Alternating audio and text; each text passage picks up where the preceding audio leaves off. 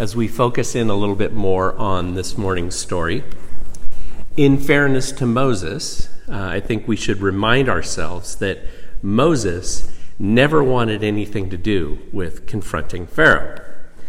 He tried numerous times to get out of it, but God kept pressuring Moses, and finally Moses agreed. And sure enough, the encounter didn't go well. When God first told Moses what God wanted him to do, Moses had asked the question, Who am I to confront Pharaoh? Well, Pharaoh does Moses one better. Pharaoh asks in verse 2 Who is the Lord? That I should obey him and let Israel go. He has a point. Uh, Moses even introduced God as the God of Israel. Pharaoh's not Israeli. Um, and as Moses expected, Pharaoh then says, uh, I don't know this Lord that you're talking about, this God of Israel, and I will not let Israel go. But then it gets even worse, as we heard in verses 6 and 7, uh, when Pharaoh said, on that same day gives the order to the slave drivers and foremen in charge of the people You are no longer to supply the people with straw for making bricks. Let them go and gather their own straw. Uh, for those of us who are urbanites and maybe uh, not as familiar with the ways of the land, Douglas Stuart explains that straw is preserved uh, plant stalks, the, the long ones, from grains and vegetables. The straw uh, comes from those that are harvested, and the stalks that are inedible to either humans or animals are saved and gathered together in, uh, in usually in bundles and then given for this work of supporting the strength and stability of the bricks. The stubble is the very short remaining stalks of plants after harvesting, the bit between the root and where the scythe or the sickle cut the plant. And it was a very poor substitute for straw, making the process of producing suitable bricks much harder and also just in and of itself being harder to gather. Uh, so that's what the Pharaoh has now made it the charge of Israelites to, to make brick from. It's a completely spiteful act from the Pharaoh.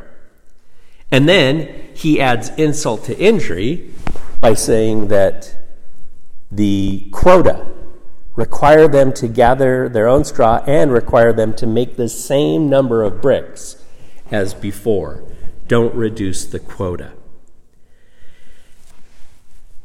We know that Moses was expecting Pharaoh to resist, but we don't know if Moses expected such an evil retribution from Pharaoh.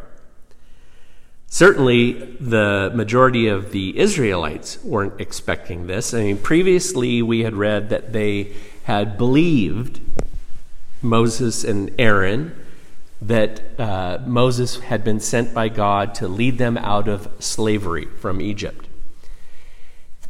But at the end of this story today, we hear the Israelite foreman say to Moses and Aaron, who were waiting to meet them after being with Pharaoh, May the Lord look upon you and judge you. You have made us a stench to Pharaoh and his officials, and you have put a sword in their hand to kill us. Clearly, the Israelite foremen are blaming Moses and Aaron for making things worse. I will admit that there is a part of me that thinks along this same line, sort of the uh, what did Moses and Aaron expect from a person like Pharaoh. There have always been people like Pharaoh, and there still are people in power who are mean spirited. They make life miserable for others, and then, when their authority gets challenged, they strike back vindictively. And there are almost always those who receive the brunt of that vindictiveness who blame the ones who, in their own minds, stirred things up. If you just hadn't said anything, it would have been okay. But morally and ethically, Pharaoh is entirely responsible for the actions that he takes. When Moses and Aaron approach Pharaoh that, Pharaoh that first time and say, Our God says, let the people go, let us go. In that moment, Pharaoh makes a choice. He could have said, Let's talk about this. He could have said, Okay, sure, you can go. He could have. It's a choice. He could even have said what he said I don't know your God, so no, I'm not going to let the Israelites go. And left it at that. But not only did he choose to say, No, I'm not going to let you go, he consciously chose to add additional cruelty to their lives. Then again, when the Israeli foremen come to complain about the added difficulty, in that moment, Pharaoh makes a choice for which he is entirely responsible. Again, he could have said, Wow, you're right. That was really mean of me to take the straw away from you. Well, we'll at least go back to how cruel it was before and leave it at that. But again, he consciously chose to reaffirm his additional evil. No straw, and you have to make the same number of bricks. Even if Moses and Aaron had had an inkling that Pharaoh might react in the way that he did, Pharaoh is the one responsible for the cruel abuse of the Israelites. The Israelites. It is not Moses and Aaron who have put a sword in Pharaoh's hand to kill the slaves. Pharaoh has consciously picked up the sword on his own. This story revealed a pattern in this world that continues to this day. There are essentially two visions for human beings. One is the way of Pharaoh.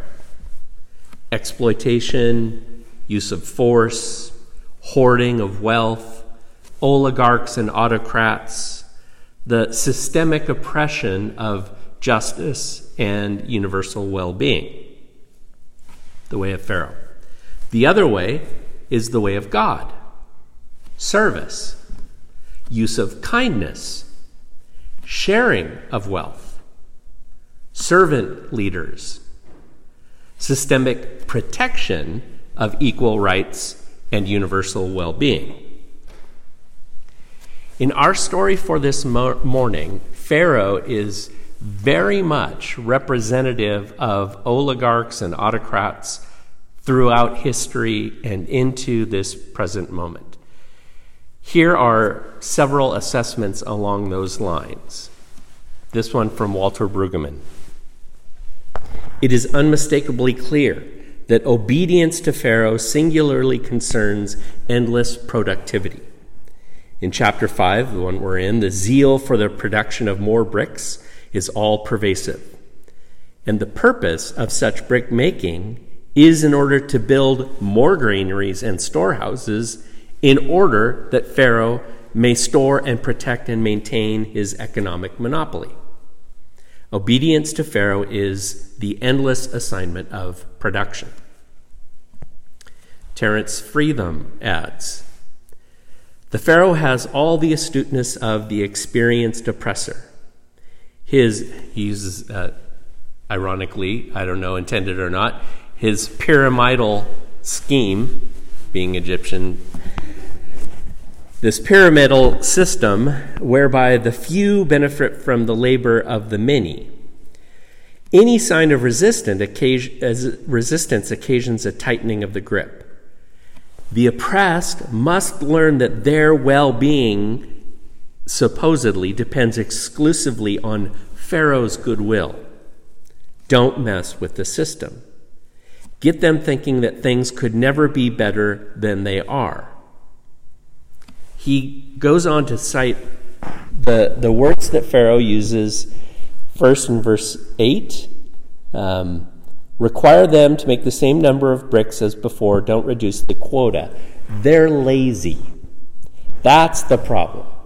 That's why they're crying out, Let us go and sacrifice to our God. Make the work harder for the men so that they keep working, don't complain, essentially, don't pay attention to what Moses and Aaron are trying to say to them, which to Pharaoh are lies. And then again in verse uh, what is it, 17, Pharaoh said, Lazy, that's what you are. Lazy. That's why you keep saying, Let's go and sacrifice to the Lord. Fretheim points out those verses and then says, The charge from Pharaoh that this request comes because the people are lazy is typical of oppressors. The people are actually not oppressed, according to the oppressors. They are inherently lazy and resort to the charge of oppression so that they do not have to work so hard. The point is to transfer the problem from the oppressor onto the oppressed by ascribing to the oppressed a character flaw. Uh, one is then relieved of any burden of responsibility for their fate, or the problem is ascribed to a faulty worth, work ethic. Their values regarding work are obviously not what they ought to be. One more from uh, Gerald Janzen. He adds that those in power, like Pharaoh, use their imaginations not to find solutions that would embrace the welfare of all parties, but to preserve and enforce the arrangements already in place to their own benefit. They do, do so again in a top down fashion, working with what some have termed a dominance hierarchy. They put pressure on those immediately beneath them to put pressure on those on the bottom to produce. In this way, the middle managers are made to do the dirty work and avoid being punished from above. He gives the example of a local retailer retail manager who may be asked to maintain previous sales levels with a significantly reduced budget for staff salaries. Um, finally, uh, Martin Luther King Jr. once wrote the Pharaohs had a favorite and effective strategy to keep their slaves in bondage keep them fighting among themselves. The divide and conquer technique has been a potent weapon in the arsenal of oppression. And you see the Israelite foremen attacking Moses and Aaron. Uh, I just ran across this again. It comes up every now and then on Twitter these days, which is a, a modern day, up to date version of this. It goes The problem with this country is people who make $700 an hour have convinced people who make $25 an hour that people who make $725 an hour are the problem.